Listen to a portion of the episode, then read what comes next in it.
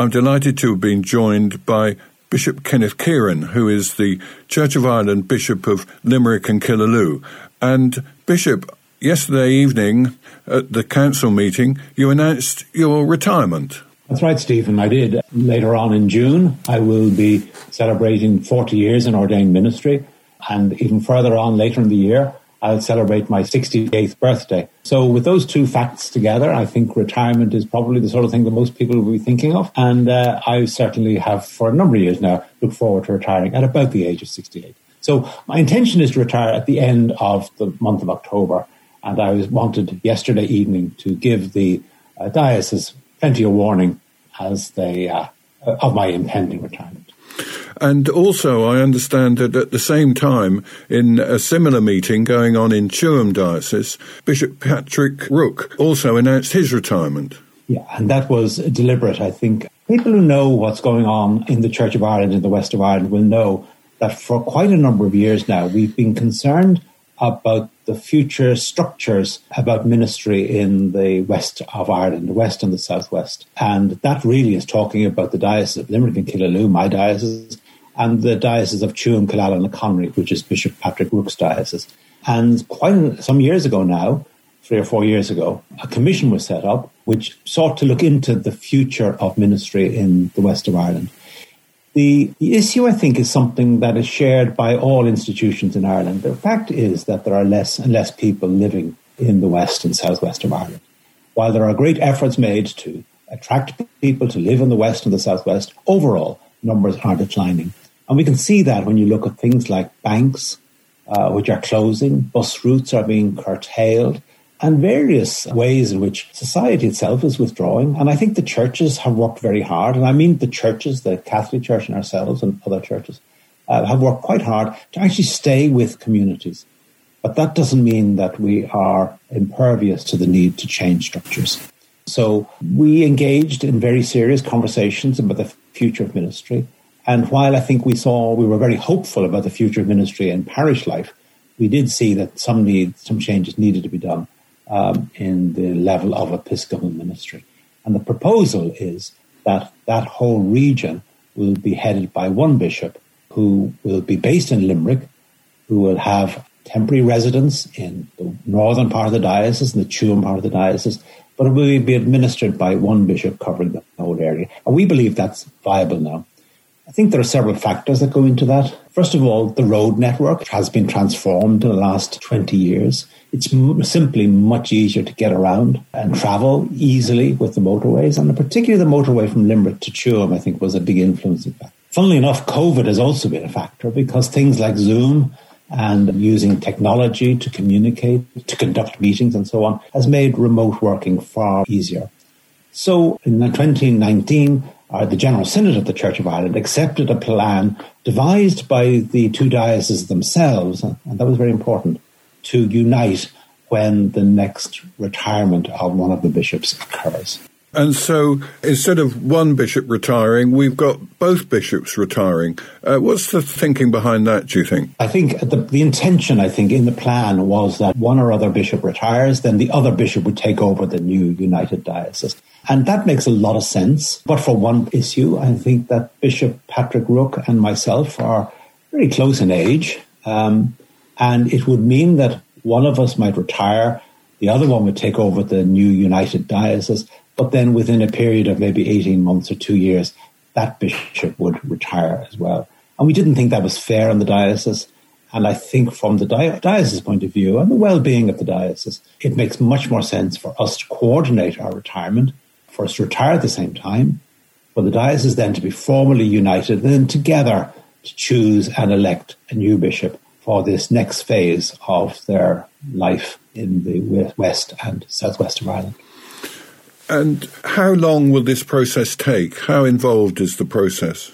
Within the Church of Ireland, uh, the next bishop will be elected uh, by clergy and lay people representing the diocese and also representing the wider church. It's under the chairmanship of the Archbishop of Dublin. I suspect that the body may well be able to meet before Christmas. They usually meet a second time, and I think that would be into the new year, probably January, February. And at that point, hopefully, they would have the name of a new bishop elected. And then a month or two later, then that bishop is consecrated and begins ministries. But that's my guess of a timetable. I, I, I will, until we retire, that discussion and timetable won't be set. Um, and I'm only guessing, and I certainly won't be part of the planning of that bit of it. Yeah. It's going to be a very large diocese, isn't it? I think when we looked at it on the map, uh, it's going to consist of about the third of the area of the island of Ireland. And so, as you say, it brings communication difficulties, whether uh, the road communications have certainly improved over the years, but also, of course, as you said, people are getting used to Zooming and things. So, would you think that's going to be a major part of how we conduct ourselves in the new enlarged diocese? I think it'll be a significant part of the administration side of it.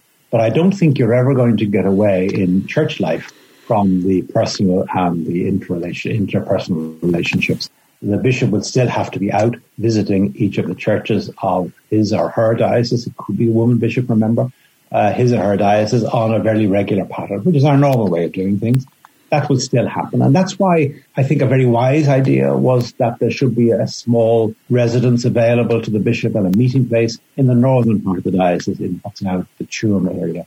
Uh, just simply as the bishop as a base uh, from which to operate over a number of days and visit and so on. That's the new bit to it all. Uh, but even currently, when I go to some parts of this diocese, particularly down Kerry, out by, you know, Kenmare, Valentia and so on, I would usually stay overnight in a hotel. And it makes a lot more sense. You can meet people, have a meal with people, take a lot more time. So already I'm used to the fact that uh, I do sometimes overnight. But I think giving the new bishop a permanent place to stay uh, on a regular basis in the northern part of the province. I think it's just realistic modern practice. I would have thought businesses would do the same sort of decision. Mm. And I think it's wise that the church looks forward and creatively to new forms of ministry. So, Bishop, one of the things that uh, is noticeable in your time in the diocese is the increasing ecumenical involvement. Yes, I, I certainly, that was a very important part of my time here. Um, and my relationship, um, you mentioned Bishop Fintan, there was also Bishop Leahy in Limerick, and we were long-time friends um, and, and, still are, and we knew one another and had worked together uh, even before we came, either of us came to Limerick. Uh, bishop Ray Browne in Kerry and Bishop Michael Duignan, uh, the comparatively new bishop in Clonfert, we had certainly were looking forward to working together for. Um, I think the ecumenical movement is something that in Ireland we talked about for a very long time, and we did if you like, go through the motions of it a bit with the ecumenical service, the week of prayer for Christian unity. I think they were very important, um, but I think sometimes they became a bit repetitive. And what I think has been wonderful about my the last few years is to discover the extent to which people have got beyond the formality of ecumenical occasions and they just do things together. All churches, and particularly in the West and the Southwest, are facing the same issue of rural depopulation. The numbers simply aren't there and churches are struggling with falling numbers like everyone else and maintaining buildings and so on. And I think church people, congregations, local people just find that actually the issues facing the Catholic Church in a particular town or village is exactly the same as the one facing the Church of Ireland, though we're on a smaller scale. And I have found that myself in my relationship with the bishops, Catholic bishops with whom I've worked. It'd be great if we could meet more often, but I think time and pressure and diaries make that difficult.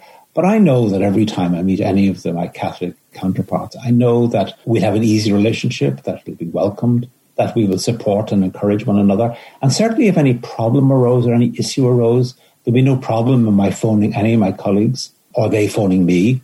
And I think we could resolve it amicably in, in almost every occasion. The ecumenical movement's gone through a period of change, I think, a huge change. The major theological discussions well, they're still happening, but they don't impact at the local level the way they used to. And they certainly don't provide barriers now to engagement. And I just find that in a wonderful way at a local parish level, churches are simply getting on with relating to one another and supporting one another in all sorts of things, practical things, joint occasions uh, for special events and so on. So it's, it's, it's been a very, a big eye opener. And I'm delighted to have seen that and see it happening on the ground so effectively here in Limerick and Killaloe. Mm. So we're looking at your retirement. Uh, have you any plans? What do you uh, do? You play golf? Any hobbies that you're going to devote yourself to now? Yeah, um, I I really I've tried with golf for so long. I do occasionally enjoy playing a bit of golf, but actually, I don't think anyone I'm playing with enjoys it. um, I'm pretty awful at golf. So, golf could be there, but it wouldn't be a major target of mine, and uh, it would be more in the area of embarrassment for people to see me trying to play golf. But uh, and, and no, I, I I don't have major plans. We have very happily had three grandchildren born in the last two years, and I would like to see a lot more of them and spend a lot more time with them. And that's been a particular joy that I suppose was an unexpected one, but I think most people who enter the world of being a grandparent never quite realize the extent to which that's a, a great joy. So that'll be part of it. And then I think I will look around for other other ways of spending my time. I hope I won't have that much spare time. I've had a very varied ministry and at every turn and change. I haven't done normal things in ministry in the past. So I think retirement will be something I'd like to do, a bit of catching up on all of the things I ought to have done over the years. As you said, you've had a, a varied career and, and, a very fascinating and interesting career, uh, including time as being Secretary General for 10 years of the Anglican Communion. Uh, supporting the uh, Anglican churches throughout the world. And you then came to Limerick and Killaloe seven years ago. How have you found your time here without the, the politicking and the travel and all the rest that you had when you were secretary? The, my time as Secretary General was fascinating, and I could never have imagined the opportunity. It did involve traveling an enormous amount of time, and you oh, I usually find myself in a different church or cathedral in a different part of the world almost every Sunday.